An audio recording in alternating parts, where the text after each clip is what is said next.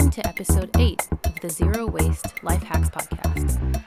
This episode was recorded on February 6, 2020, as part of a live panel discussion with Shopify and is geared towards helping merchants to find some zero waste hacks around their shipping and packaging needs. Shopify is a subscription based online service that helps e commerce merchants all over the world build online stores and sell easily to their customers. We were honored to have some fantastic panelists and get into some controversial and eye opening topics. We hope you enjoy. Before we get into the live recording, I'd like to say a few words. I'm currently recording this intro in my closet on the seventh day of social distancing from the coronavirus pandemic. Every day I listen to the news and my heart gets a little heavier, so I thought I would turn off the news and edit the next couple episodes just to find a little positivity to give back to the world. When I re listened to this panel discussion at this moment, when businesses are shutting their doors for a bit, schools have closed, and people are preparing their homes for at least a month, if not more, of bunking up, it stirred some new thoughts and emotions. I wonder if the 2020 projected statistics of shipping will change. You'll get those statistics in the panel between panic buying and people being at home and maybe even spending a little more, does that mean there will be more packaging and shipping? Or will people pause their online spending as they are waiting on the fate of their next paycheck? It seems to be genuinely uncertain times. And while we are in the first week here in LA, Sophia and I have found comfort in the fact that we are all in it together. We realize that it may be challenging to think with a zero waste mindset, and it might not even be the first thing on your mind. But we hope that this episode inspires you to think about simple hacks you can adopt once this is all over and you are back out there sharing your business with the world. So, without further ado, enjoy this truly informative discussion.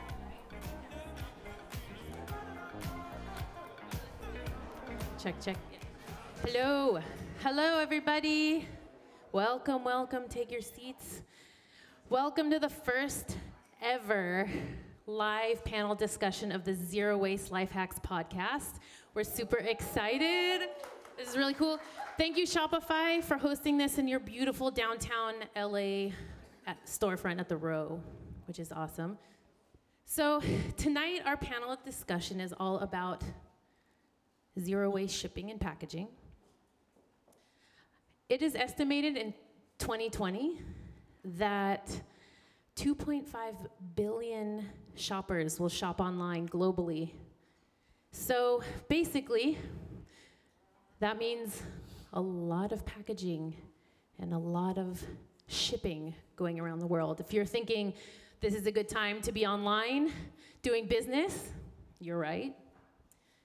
If you have an online store, if you have a Shopify store, you are now an e commerce company.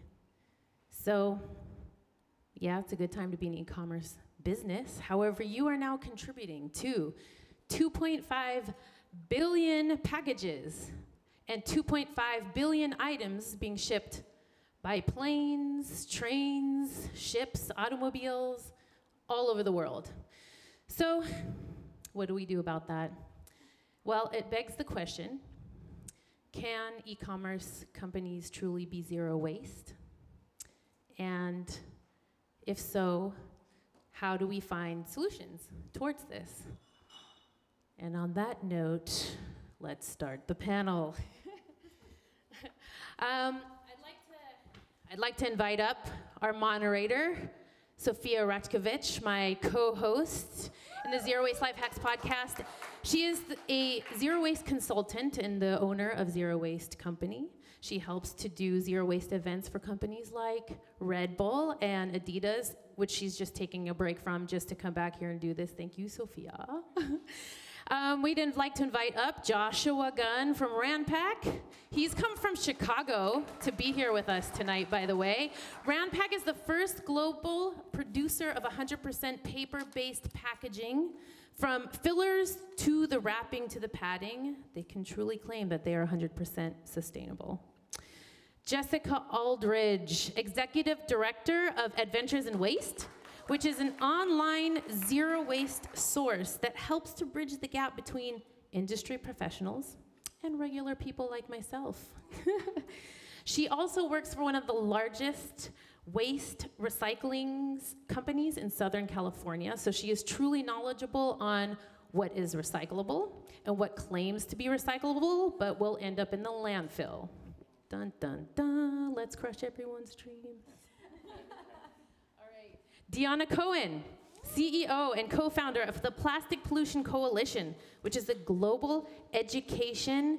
Oh, sorry, I skipped a line. This is a global alliance whose members are working towards plastic free world through policy and education. Um, she also has been a visual artist for the past 20 years, using plastic in her artwork to make social impacts. 30 years, it said 27. Uh, but she's also had a TED talk on plastics, spoke at the UN, has been interviewed by Al Jazeera, NBC Nightly News, the New York Times, Washington Post. Gardy, I'm going to lose my breath talking about everyone. So thank you for being here. We're honored.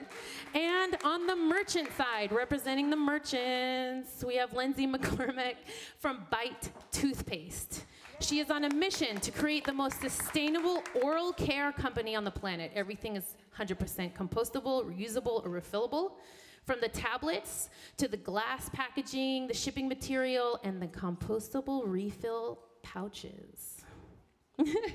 All right, I'm going to pass it on now to our lovely moderator, Sophia. Take it away.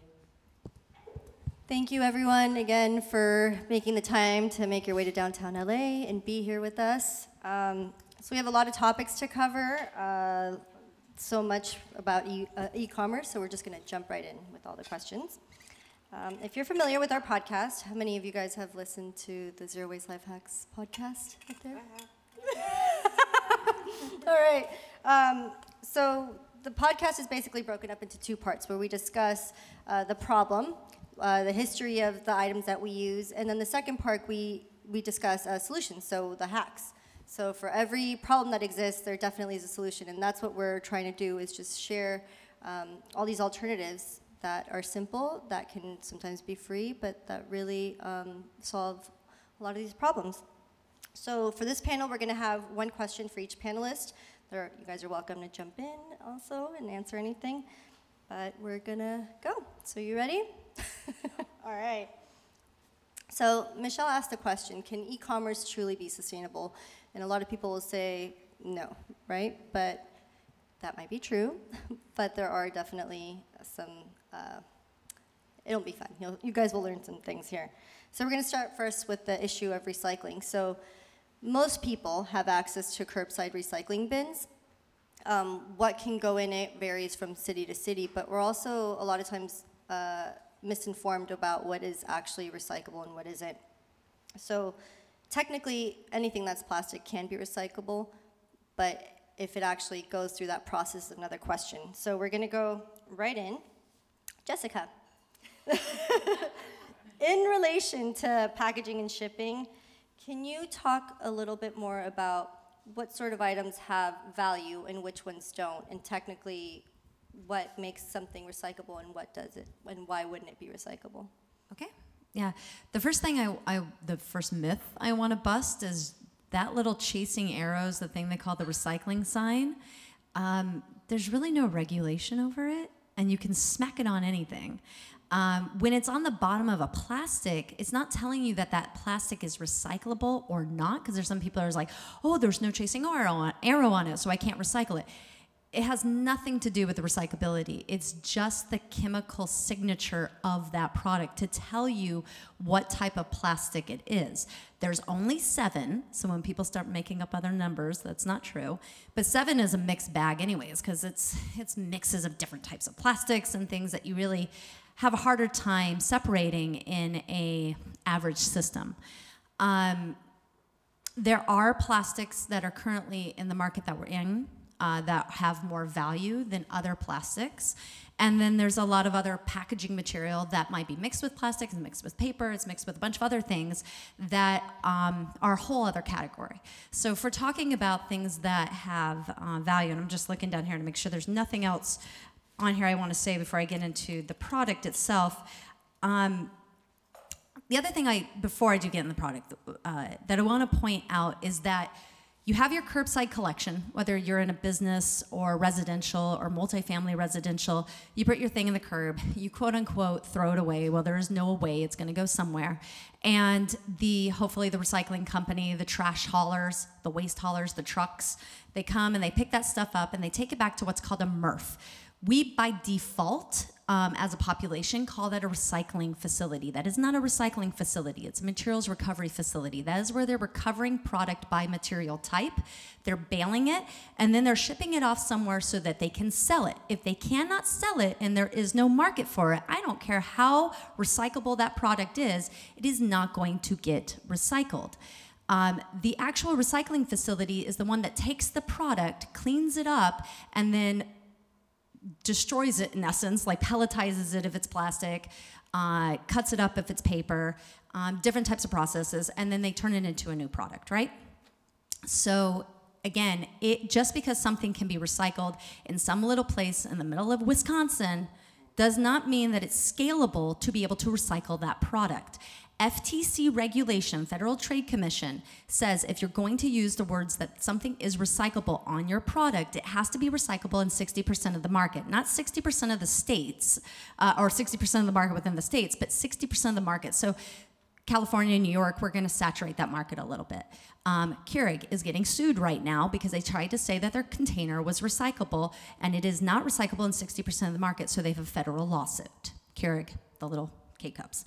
Um, so, what product and their K cups are made out of polypropylene number five, a very valuable plastic right now. But as a materials recovery facility, as a MRF, you have to be able to get to that number five. You have to be able to identify it. Um, some things you can identify very easily. It's a bottle, you pull it off. It's a it's a detergent bottle, number two plastic, you pull it off. Some facilities are upgraded. Um, they use optical sorters. They're be able, they're able, the product goes across the line. They send down a light. It reads the chemical signature of the product. It shoots it off and into a bale. Most facilities are not like that. They will be upgraded to that level eventually, but they're not like that. So when they a polypropylene number five is really hard to identify. So you really need optical sorters in order to be able to identify it. But number five, polypropylene number five, is very valuable. The market is coming on board for it. You see more recycling facilities taking this material. Number one, bottles, PET or PET. Um, it's PET or PETE, uh, polyethylene terephthalate. It is um, usually water bottles, and for the recycling, that's usually all they want is the water bottles. Now the market has started to grow west of the Mississippi for the clamshells, which are the to-go containers.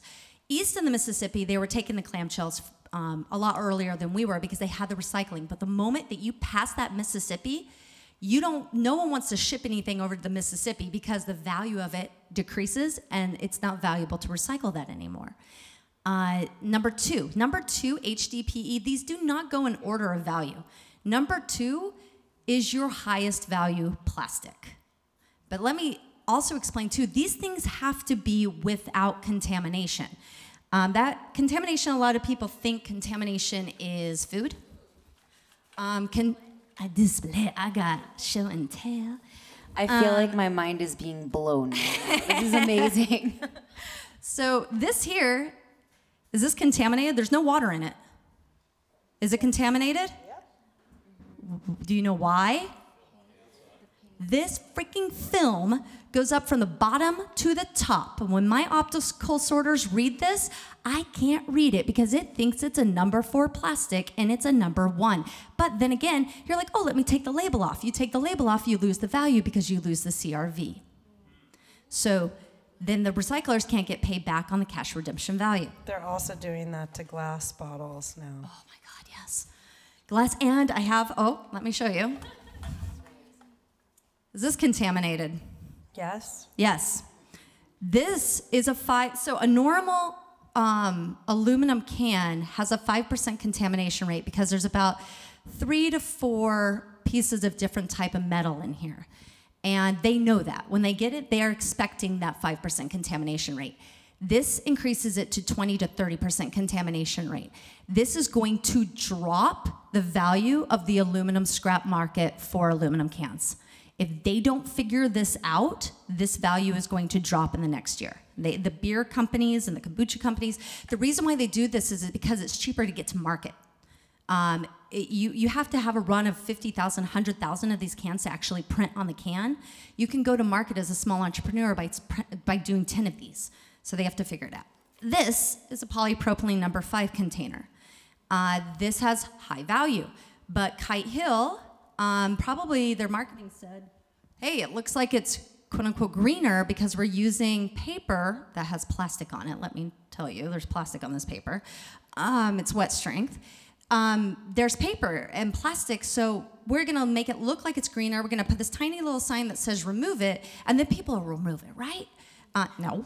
And Can I just interrupt for one second? This is the coolest, most awesome, nerdy, but super sexy like presentation I have seen in such a long time, and I've seen you present a couple times. I'm really impressed.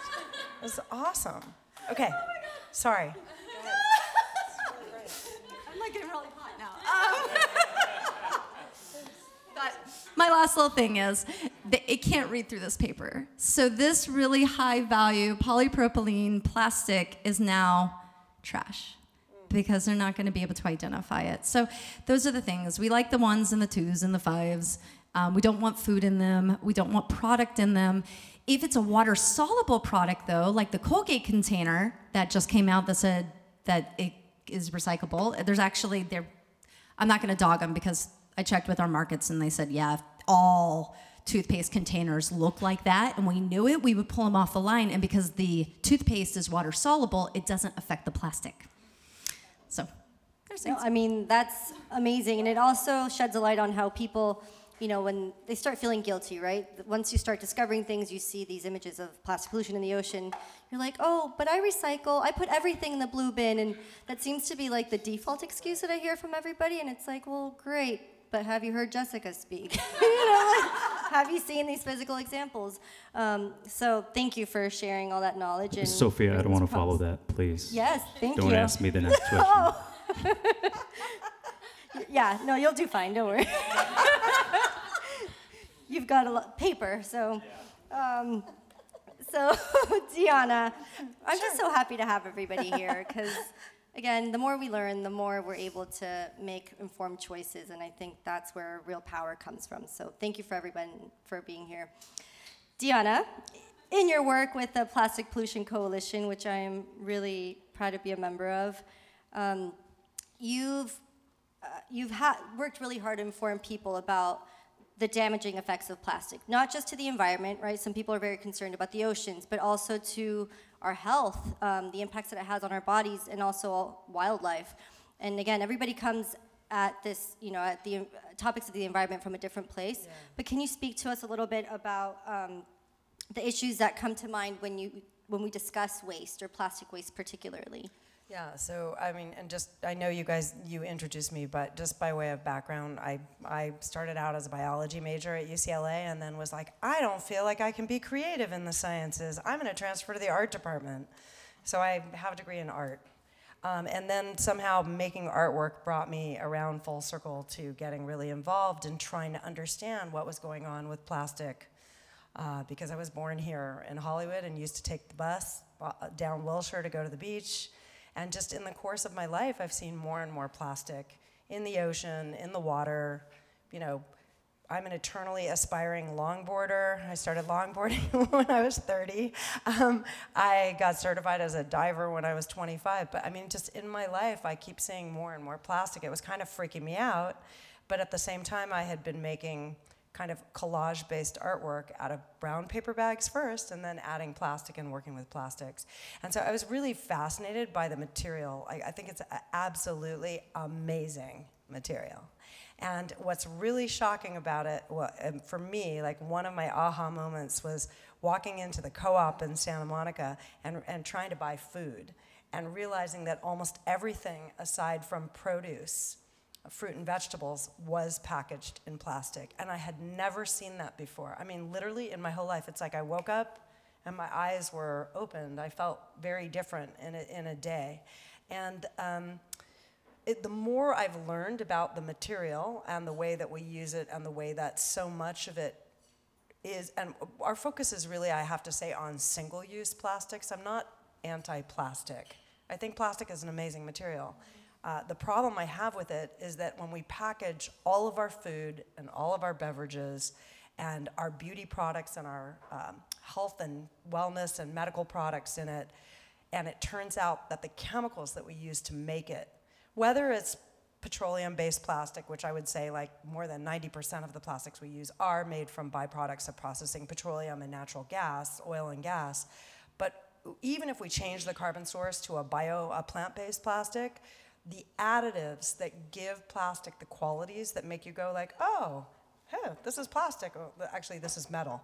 But um, you know, this, squishy, is, this is the, plastic. you know. Yeah.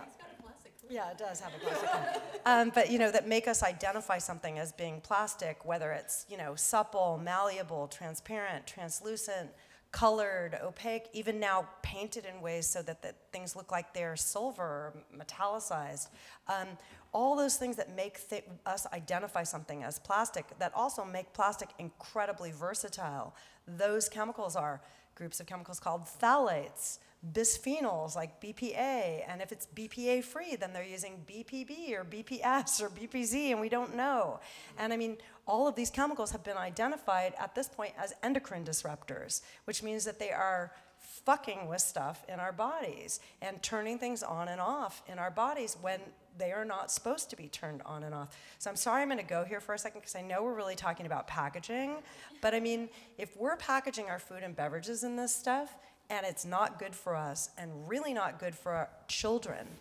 And if we've made these links between those chemicals, and BPA has probably been studied the most, um, and how it affects human health, these chemicals, I just spent two days with a bunch of scientists who are experts on endocrine disruptors in um, Berkeley.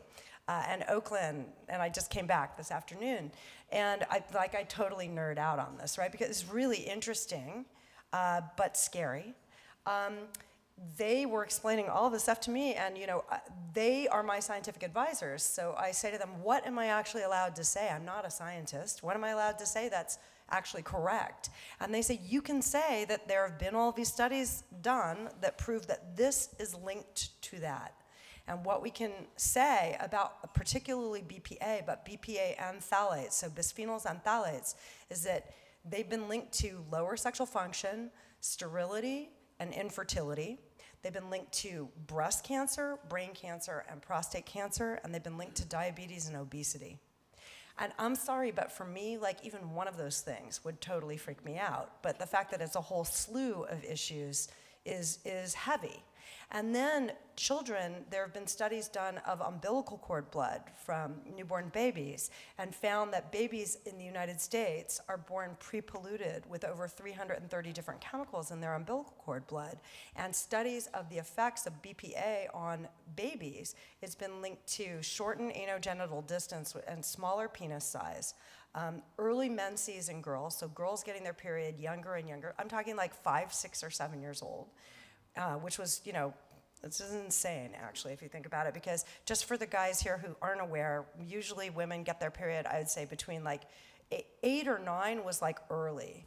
And you know, the, the general median age was around, used to be around 13, but it's really, it's been getting lower and lower because we're exposed to so many endocrine disrupting hormones. And then it's also been linked in babies to um, attention deficit disorder, to autism, and to lower IQ. So it's like, hello, red flag, red flag, let me go pick up some milk or let me go buy some orange juice in plastic and feed it to my kids. So, not to freak everybody out, but you should be conscious Too late. about this. Um, I can talk about this for like a week straight. So, if you want, if you want to bring me back on track to something, please do. Yeah, I mean that was You, very you, you sexy. caught me up Oh, at thank small penis size. Well, it also connects to the aspect of like toxic waste, right? And how just the production of these things or it's polluting the environment, right? It's going into our waterways, so it's getting into our system that way as well. Well, so, so let me just, if you don't mind, I'll talk about that for a minute, which is plastic. uh, Originally, I was just looking at it and thinking, as I learned these things, I was thinking, okay, this is polluting us and harming us when we eat and drink out of it. But it's actually way worse than that. I mean, as a material, the production of it, particularly when we're looking at divesting from fossil fuels and our dependency on fossil fuels, it our dependence on plastic, and in particular single use plastics, is poisoning us and disproportionately impacts lower income communities in the United States and around the world from uh, extraction through manufacturing and production through use, which, if it's single use, is a very short amount of time, and instantly it becomes a waste management issue. And when it becomes a waste management issue, uh, there are a few different things that can happen to it. If it has value as a material, there's the possibility that if there is an infrastructure in your town or city, it may have another life or be downcycled into something else. We're talking about just plastic. And that may just be one life. Yeah, one life. More, and all, well, so that's a longer story too, where you need to add virgin materials to it because the polymer chain is weakened as you reuse it. But um, so there's that. That that's a best case scenario, right? The next scenario is it's buried in landfill because it's waste or rubbish or garbage or whatever the words are that we come up for it, and nothing is done with it. But what happens to a lot of it, and I think most people are not aware of this, is it gets incinerated. And there are now, there's new language that's used for that, like, it sounds really good. Waste to energy, waste to fuel, like all these cool, really super sexy, again, ideas. Um, and Waste Management, the company, WM, they are big proponents of that. But I, last year or a year and a half ago, had the pleasure of going to a zero waste uh, golf tournament that lasts like a week in Arizona, like in Phoenix or something. And- PGA Open. yeah, PGA Open, and it's got it's just the whole thing's branded by Waste Management. And when I asked them questions behind the scenes, they were like, "Yeah, well, a certain percentage." Because I just was looking at all the materials they were serving to everybody, and it was just business as usual. Bunch of single-use servings, plastic bottles, aluminum cans, etc a lot of big pallets with big plastic coatings on them. So, you know, a lot of stuff is incinerated. And when we incinerate it, we create particulate pollution and we release dioxins. And people who live close to, people who live on the Gulf Coast in Texas, people who live in Louisiana and Cancer Alley, people who live in central Pennsylvania, or where they've rebooted the entire Ohio River Valley to produce plastic now, are being poisoned. Yeah. So we poison ourselves with that. And that's completely invisible, right? Like, so these images Yes. of the oceans being, you know, more plastic than algae being uh, in the seas, like, that's something that we can visualize. But air pollution, we really can't. So it's important to know that that's the effect that it's having. Thank you for that, Deanna. Sorry that was long. No, no, no. I'm, we're really happy to have you here. So thank you. We're going to move on to Joshua, all the way from Chicago, um, who brought all these amazing products also. We've got them sorted by the ones that are not so great and then the alternatives. So um, can you talk to us a little bit about what makes these products produced by Ranpak truly sustainable um, and what are their environmental impact compared to plastics, whether they're single use or not? Yeah, uh, great question, Sophia. Um, and just some context on our company. Uh, we've been in the paper business for 47 years, um, specializing only in paper packaging material. Um, whereas a lot of poly based companies that deal with bubble, that deal with airbags, that deal with PE based product, um, we have been living and breathing paper for a very long time. And uh, we, we were extolling the virtues of sustainability probably before it was even you know popular or in vogue. And um, we are, are it's, it's amazing what you can do with paper. It, it's very malleable, it's very foldable, it's very flexible. It, it provides great shock absorption within the box when you transit um, items through, uh, through you know, trucks, airplanes, ships and we, we think it's a superior substrate uh, versus plastics, and, and we kind of tick the box in every way. Uh, on top of the material that we use, we also have the machinery and equipment that, um, that helps enable like high output and efficiencies within your operation. So we're very much a end user company focused um, business, and uh, we we have been we have been slowly expanding our product portfolio over the past couple of years, not just to include, you know, in the box packaging, but also alternatives to bubble wrap. So that product right there, that's Ranpak Ready Roll. Um, it's our loft, of what we call Geami paper, fiber-based tissue paper. And our target end user for that are basically anybody who's moving. Who, who here has bought bubble off the shelf? Staples, Home Depot, our goal is to get that into every major retailer and to convert people who are using that product over to that product. There's a clear recycling stream for paper. People know what to do with paper. It provides a better unboxing experience than plastic does. And in that way, we, we are driving towards a sustainability mission. Our mission statement is deliver a better world. And what we mean by that, that's a very broad, big statement consumers have a choice. And it's, it's, it's all of our voices here that will impact what corporations do, what governments do, what merchants do. And we must all try to pool our, our voices together to try to get you know, big companies to change and to convert. And uh, you know, we, we think we can provide an incredible value proposition to people who want to partner with us. Um, and, and quite honestly, we're, we're experts in this business. Um, it's, it's not bolt on for us. We just, you know, it's not like a, it's not something that we added on. It's core to who we are. And, uh, you know, we, we're obviously very interested in merchants who are, uh, you know, want to utilize more paper within their boxing. Um, and also you know provide the systems that will help you kind of maximize your business efficiencies because that's what it's all about as well right it's being sustainable but we all have to drive a profit it's what we do day in day out and we think we can help balance those two components very well So what about the people that will say, but Joshua, paper comes from trees. Now you're killing trees. I'm sure you get that, right? Because of I get that all the time. of like- That's course. how they It's- you actually know- sold us plastic bags when they started the plastic bags. Yeah, it's it's one step at a time. The first decision, eh, the first thing we have to do is is convert people from plastics into something that is more recyclable, more sustainable. Um, and then secondly, I think the focus should be when you open a box, the biggest frustration for anybody is getting excessive packaging or getting a box this big and a package this small, right? That to me is a big focus for us, big focus for corporations. Um, and when you look at our product range, um, we are FSC certified on a lot of our product. So we ensure is that? I- I which is which is sustainable practices through distribution, uh, the supply network, making sure that we hold our partners accountable to properly uh, forest the products that we you know use. And it's a nonprofit third-party organization that we've teamed up with. So uh, yeah. No, it's great. And again, like the great thing is that paper can be recycled, right? And more easily than plastic. So as long as we're purchasing products that are made from post-consumer recycled paper, and this is something, you know, again, when you buy your office paper, you have to look at that content. Is it made from FSC certified? Or, you know, have these forests been sustainably managed? So there's more opportunities for social responsibility, I think, when you purchase paper products, whereas with plastic, there really isn't any of that. There aren't those certifications and those types of metrics that Absolutely. make you choose it. And not all paper is recyclable. True.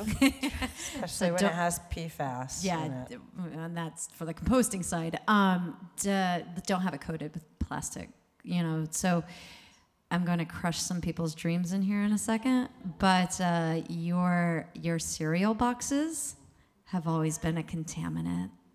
They only take them as a very specific. So the mills will take up to a certain contaminant, and we have to reach very specific diversion numbers. The cities do, and so they'll stuff the load up with the amount of contaminant that they can. That's a paper contaminant, and the mill will take that. But the mill doesn't want a lot of plastic coated paper. So a lot of that stuff, it's good because it's made out of recycled content, which is fantastic. It closed a loop, but that coating is either chipboard or it's wet strength. And if you were to get it wet, like your your beer boxes that you carry all your beer home in and all that stuff, it's probably not getting recycled. And you've probably thought for the longest time It has been. And they will say it's acceptable. Just because a city says they accept something does not mean they, they recycle it. Just because San Francisco says they accept compostables does not mean for the past three years have they even been recycling it, and I know I'm on video. Uh, thanks for crushing our optimism here. no, but it's true. It's good to know, and it's again these things that give us this convenience and flexibility. But you know, the more you know, the more you can make better choices. So we're gonna move on to Lindsay here. Thank you for being here. Thanks for putting this together. This is, I feel like I'm learning a lot. There's a lot of amazing people here. This is awesome. Thank you. Always. Always. Always. And we were so happy to find your company because we feel that it's one that's truly working on carrying out the zero waste mission from beginning to end, from the products that are in it, you know, making them be vegan. So we want you to tell you, we want you to tell us a little bit about your motivation for starting this company and um, just what's your motto, what are your goals, what are you most excited about? Absolutely. So I started, I've always been passionate about the environment and into, into conservation, and I was traveling all the time for work as my job as a TV producer. We live in Los Angeles. I feel like there might be some TV producers in the audience. And I was just, and it just seemed so wasteful throwing out this little tiny toothpaste tube. And, um, you know, before the new one that was out, it has like seven layers, can't be recycled. So every single time you throw it out, it's ending up in the landfill. It's still not good. Yours Yeah. is much better. Thanks. Um, well, and it just seemed it wasn't congruent with my life. Like I don't use plastic water bottles, but here I am, like not even thinking of these daily habits that I'm doing every day in my own like home in my bathroom. And so I was like, I need to come up with some alternatives. And everything that I found was either packaged in plastic or it had ingredients that I couldn't get behind. And I was like, I feel that I'm gonna just try making my own. And I didn't have a dentistry or chemistry background at all. I took online chemistry classes through like a like a thing on Reddit where it was like, if you want to take chemistry classes from senior year of high school to PhD in college, like here's how you can find it, like University of Arizona, you know, whatever. And I was like, I will sit home on Friday nights and do this all the time. And so I had to get a background in chemistry and talk to every dentist and dental hygienist I could until I finally came up with the formula that we still use in our tablets today. I, I bought a tableting machine off the internet. I feel like you can get everything off the internet, speaking of e commerce, and uh, learned how to use it, put powder in it, press it out, make tablets, and then package it in my own living room and start selling it online. And when I first started this, it was a solution for me in my everyday life. I had no intention of leaving my job as a TV producer. I just needed something that I could use that I didn't feel guilty. Like I didn't feel like I was contributing to the problem. And then when I had invested in this equipment, I was like, I probably need to make some of the money back from that hobby, and I put it up on Shopify, which is amazing. And like I talk about Shopify all the time. Like, I know we're here, but like this is, I I have no computer background, and I went from having nothing to a website within one night where I took photos on my iPhone of like my you know bottle and put it up there and started finding customers like the next day. And it was the beginning of the the real like awakening towards the plastic problem that was going on that I didn't even know online. And they were starting to find my my product and then Your product's yummy too. I mean, Thank you. good. Thank you. And it was it's been, you know, we're in constant iteration. I'm we're we're always improving the product, making it better, getting our customers feedback and getting it out there, but sustainability from the very beginning, it's the only reason I started this company and it's it's what we it's in our blood every day. So of course we used uh, we have a glass bottle. It's a paper label that is constantly getting dinged up, but it has to be able to be recyclable because we couldn't have the BOPP liner on it. And then the aluminum lid, and then our um, our all like our tablets inside.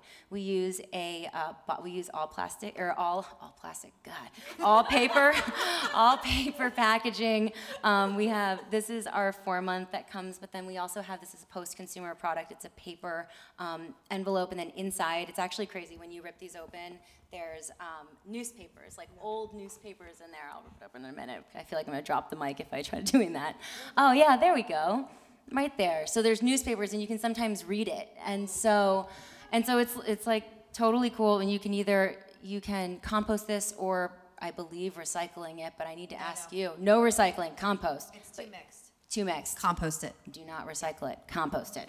And what we recommend if people There may don't, be other cities that Yeah. want to take it, and they've in got a whole other system. So I may, you might get someone that says, "Oh no, I, I want those things. We have this weird mixed paper thing that we want." But usually, um, n- news resi is is a separate. So newspaper, residential paper Yeah. is is different than like craft paper. So I'm gonna like get your email address out this, and every time we make a change, like, what do you think of this? I need to know. well, because it, it's important, and this is the thing. It's like there's what I've learned. You know, I see my job is to just constantly find. There's so much new technology in the green space. It's so exciting, but at the same point, there's so much misinformation, and I see it as our job as a company to continue to be relentlessly sustainable and to continue to try to push the industry in that in the most sustainable direction that we can and try to be like a you know authentic and a voice of truth in that but even for us it's like this is not recyclable good to know compost it you and know you know, and sometimes it's it's all right if it's not recyclable. I mean, it's made out of recycled content. You close that loop. Right. You gave value back to the system. When we're not, we can't be recycling and not buying recycled content. I- I- It doesn't work that way, you know. But manufacturers, businesses, they have to put recycled content in their products if they're saying that their product is recyclable because it just it breaks the whole entire system. So I'm, I'm not. I don't have a well and we tell people too if they don't have their own compost we're like well whole foods has one so just stick it in the whole foods compost no you don't agree with that either oh god i'm learning a lot It's, it's, a, it's a learning curve. It's totally fine. But, but it's the effort. We're all It- it- friends it's, here. Wait, it's wait. the effort of So what you're trying to the do Whole and the Foods message it's compost sending out. doesn't. It doesn't. do It's for food waste and plant matter. And food soil paper, if their hauler is taking food soil paper. And the food soil paper has to have a, it has to be 100% food soil paper. This Got is it. state So reg. cool, Yeah. cool. we'll be writing a blog post about this on my site soon. Oh my gosh. Well, yeah, and that's there's so much, and so I think for us is one of the things that we want to do is make it easy and accessible to everyone, and try to check those boxes where it's like you at least know there are many things that we are all probably doing wrong, but here's one thing that I'm doing right, you know. And I feel like sometimes when it comes down to sustainability, is that's you got to take the win, you got to feel like you can do it, and um, yeah. So Can it. I add something to that though? Because there's a really interesting article that came out, I think, about two years ago, and we got permission to share it on our um, news portion of Plastic Pollution Coalition website. But it's called A Beautiful Evil Strategy. And it is about industry coming together and creating a commercial that I don't know if anybody is old enough to remember this commercial, but it's an Indian, it was an actor who was actually like an Italian actor playing an Indian, uh, Native American Indian, who is rowing in a canoe. It's like a black and white commercial. And he's rowing on a river, and then you see him pull his canoe up on the river, and you see him look up, and you see these smokestacks of factories coughing this polluting stuff out into the air. And he takes a couple steps and he's standing on the side of a freeway with all these cars rushing by. And somebody flings a bag of like fast food out at his feet and it rips open. And he just turns towards the camera and one tear goes down his cheek. And the tagline, it was made by the Ad Council and it was mm-hmm. made by Keep America Beautiful. And it, the tagline is People cause pollution, people can stop it. And that was part of a huge strategy by industry to put the responsibility and the onus for pollution onto us. And that's what, we yeah, and that continues to happen. And that, that is why we all have this kind of wish cycle, guilt, like freak out about what we're supposed to do. But I, I actually think everybody should take a really deep breath and just like let it go. And we're going to figure it out. And it is the wild, wild west right now for companies who are doing interesting things and making materials available or products available that are where they're striving to make them non-toxic and biobenign and provide them to people. It is a really golden moment right now. And I think it's really important too. I love that. And there's actually to, there's a good Adam Ruins Everything on recycling where they talk about that too, how it all became like that, or kind of started the origin of that. But I think it's really two pronged, right? When we're really looking at, well, there's probably multi pronged, but it's like the consumers create the demand. So we do have some responsibility. However, We have power. Policy, exactly. But policy also needs to happen or nothing's going to get done. And I think that one of like for us and for me personally is that in my everyday life I need to make change I want to make changes. I want to, you know, not contribute to the problem. But at the same point it it's policy and like working together to actually get it to stop because if you can't get the big businesses to stop, it's never going to stop. I actually think it's the whole thing's really complex, and I feel like our coalition members, which were over 1,200 members, and we're more than half businesses now. We- just turned 10 years old in October last year, so yeah. Um, but wh- what I'm seeing happen is not just that we, we, we can apply pressure in all these different places. It can come from consumer demand and consumer pressure, but it can also come from what we demand of our institutions, our schools, our businesses. And then it can also come from extended producer responsibility and stepping up as a business owner in the way that you implement things around your business or your products that you're providing or services. And then additionally, you need the policy and legislation that helps support that or demand things to be different. So it's kind of everything across the board at the same time. Oh, and sorry, I left out. Yes. Well, the thing is, we we're not respon we're not responsible. The the the I'm where I'm Adventures in Waste is my nonprofit, but the the hauler side is not responsible for the product that's being put out into market. The manufacturers and the engineers are not talking to the processors of this material. They're not talking to the recyclers of this material, and they're just saying, "Well, we put it out, and this place in Wisconsin said they can recycle it, so you got to figure it out." No.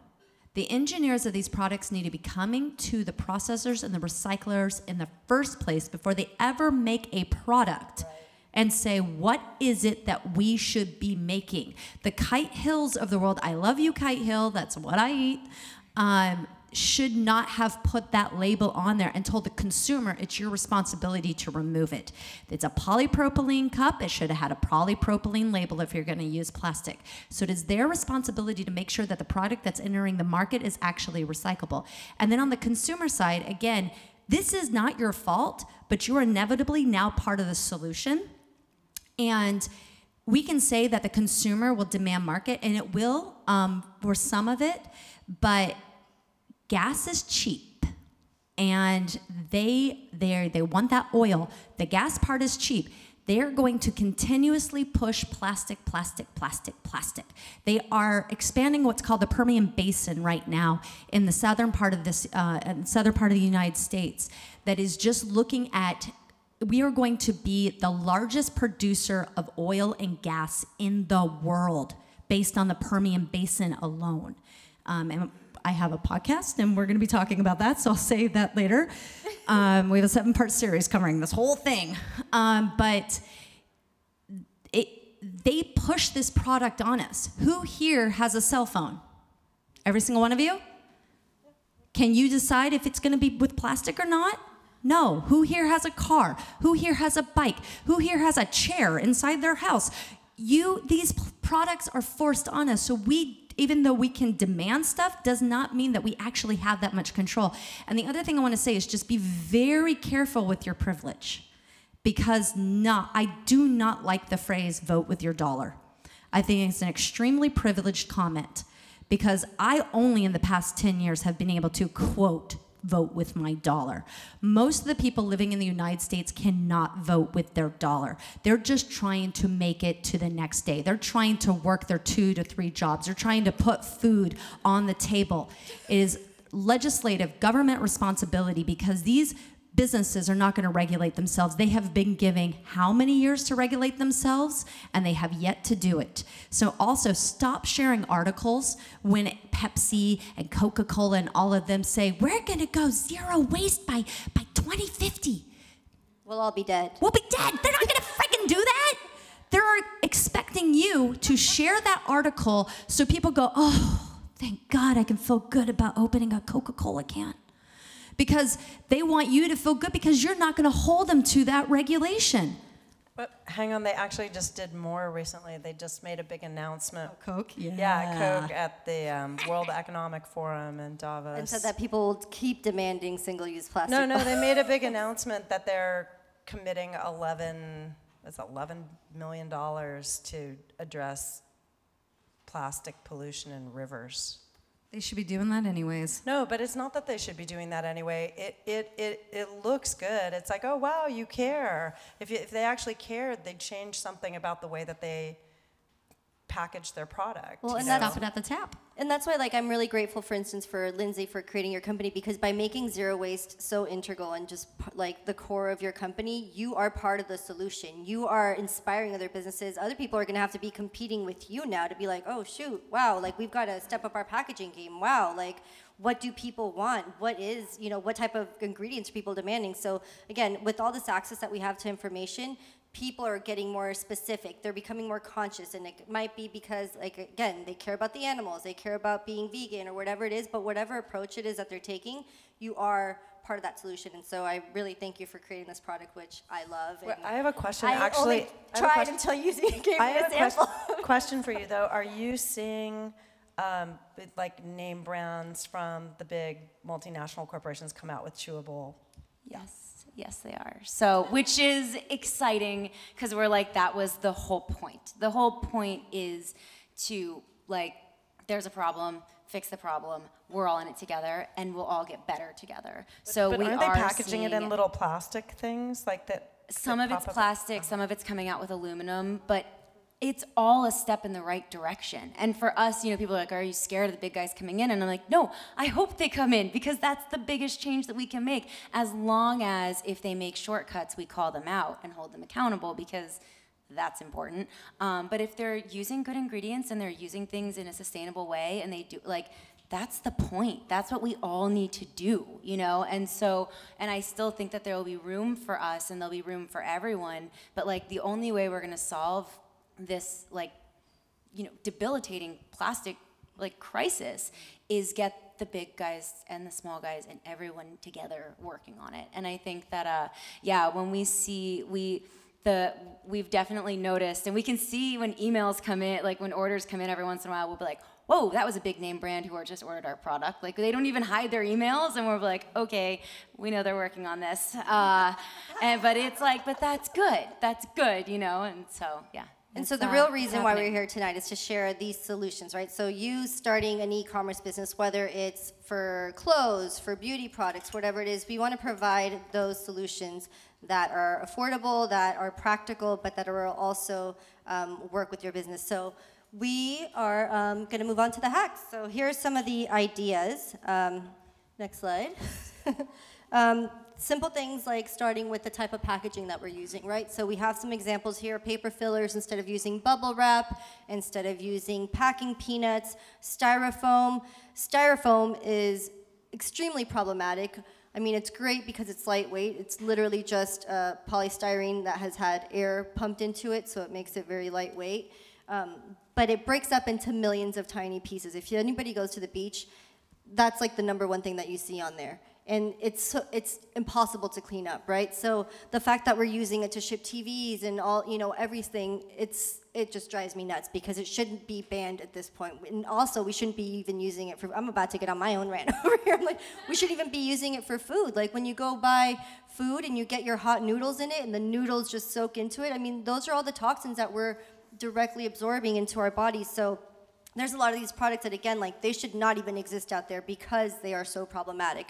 So styrofoam being one of them or eps um, but also uh, pack, like the labels we talked about that. There's many options you know a lot of times the people get like the vinyl labels. There are options for compostable ones. There's options to print directly. And then when you're looking at the type of ink that you're using there's so many alternatives out there right? There's algae based there's soy based so things that are not based on with petroleum or have all these other chemical additives. So we have these options and it's just about exploring that to see what works best with our And needs. make sure the label is removable from the product. If it's like, I just want it to stay, yeah, the product's gonna be trash. Which makes it hard because then you can't reuse things, right? Like there's so many cute jars out there that I come across, and then it's like, oh, it's been soaking in water for a week. Yeah.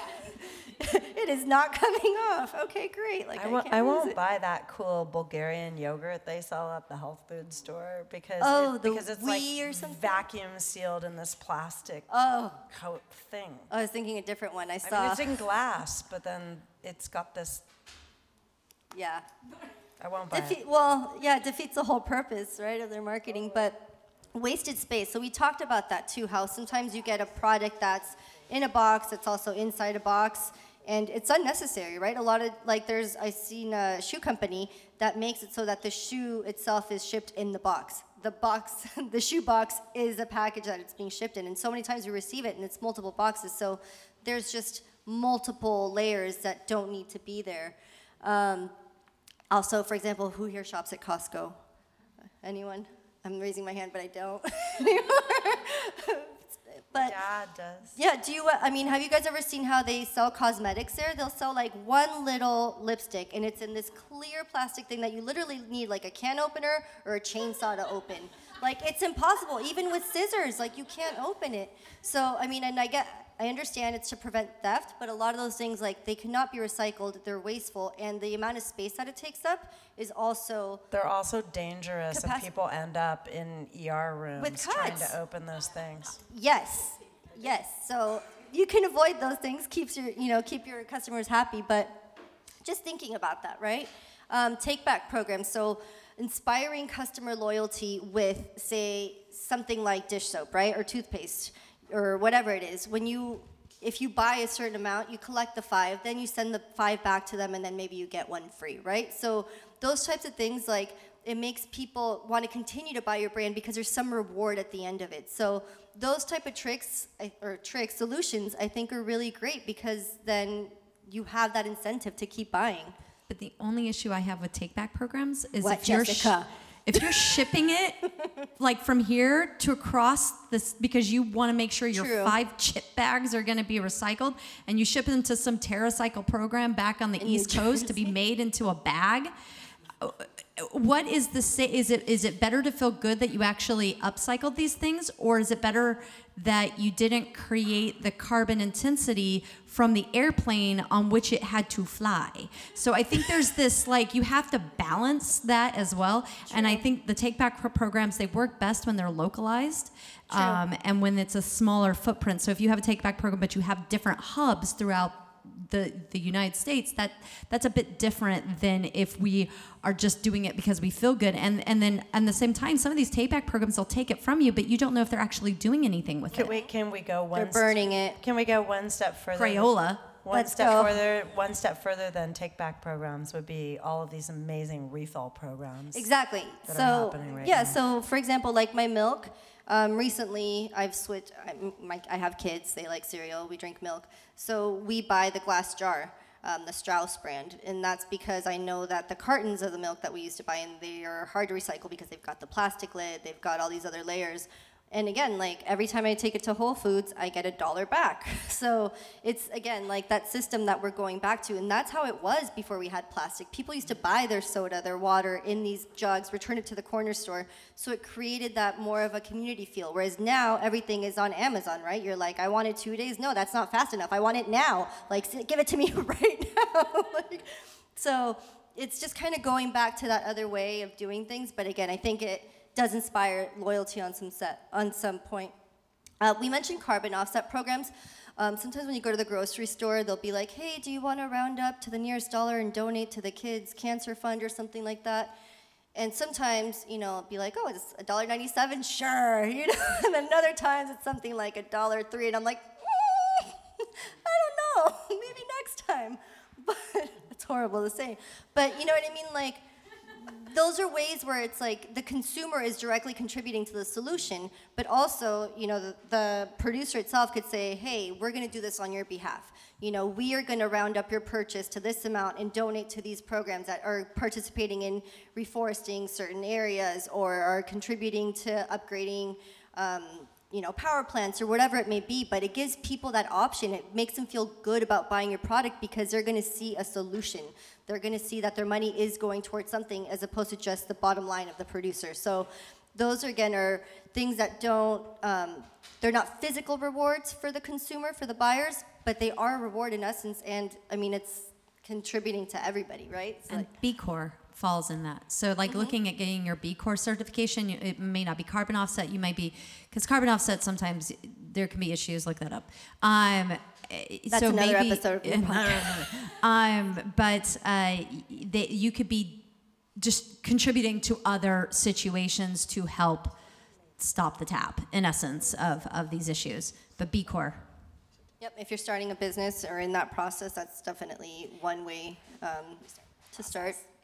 And then, uh, So they started that process. We started the process, and I I had always I think B Corps are amazing, but I think they're even more amazing now that we're going through the process because it is incredibly strict, and there are a lot of things, and we are a very eco-friendly first company, and there are things where it also makes you think about the maternity leave for your employees and we're like we're four people in a living room cool you know and so but it ha you have to think about everything and it like it makes me um, i i'm very even more supportive of b corps after starting to go through this process I'm going to add to that too. We're part of 1% for the planet, and that's an interesting model as well. And it's I've, I've now attended one of their events because they gave they gave Plastic Pollution Coalition an award last year, and um, Uh, as like their environmentalist group of the year, which was really cool.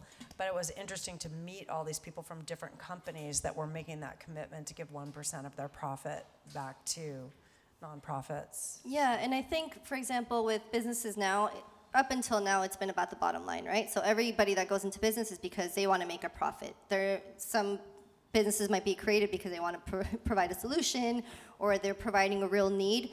But most businesses out there are really out there just to make money. So instead of focusing just on the bottom line, focusing on the triple bottom line, right? Which includes people, the planet, and then your profit. So prioritizing people instead of just what's going to be, you know, coming in the next quarter, and what how you're going to see your revenues grow for your stakeholders. So I think it's really important for companies to. Um, to brag about that. So many companies don't, you know, do these great things, but then they're not promoting it, so people aren't really aware of it. But I think that if they were to take pride in it and make that font a little bigger, make it a slide on the main page as opposed to a tab at the very bottom that's next to like contacts and you know like all these other things that don't matter. I think that would change perspectives and make peop- make other companies again become more competitive and see like, hey, that's what people want. That's what we need to do. So. Um, I think they're simple solutions, but Yeah. Um, it, being a small business owner, I'm sure, is very complicated and very complex. Um, there's a lot of information here, a lot of fantastic information here. Um, where do you start? It, it, my recommendation, guys, there's, there's low hanging fruit out there, and this is not a promotion of what we do. Whether it's us or somebody else, look at that right there. See if there's plastic based product packaging within what you're making, manufacturing, and see if there are alternatives. Even the box that you utilize, is it too big? What are you using to pack your product out? Can we use something that's more sustainable? If you start there, that's a step in the right direction, Definitely. right? Yeah. It's it's it's it's getting there. It, it may not be a panacea for everything, but at least it's the baby steps to get you to drive more sustainable practices within your business. And I think too, coming from that angle, like if there's people who are starting their own businesses um, here as well, like to understand that it's really hard and it's okay. Like I remember at the beginning when we were trying to get any fulfillment company in LA to commit to using paper tape because all I wanted to do was not have to package these in my living room anymore, but I wanted to know that someone would just use our paper tape and no one would take us. Like it was not like no they were like, "Nope, sorry, we use plastic tape. That's just the way it is." And I was like, "I'm to be doing this in my living room for the rest of my life." And it was finally like one fulfillment company was like, we'll try to use paper tape, but we won't totally guarantee it, but we'll try. And I was like, great, you know, like let's just start this off and we'll we'll like do this. And they did a good job, but it, once like a year, and we were talking earlier.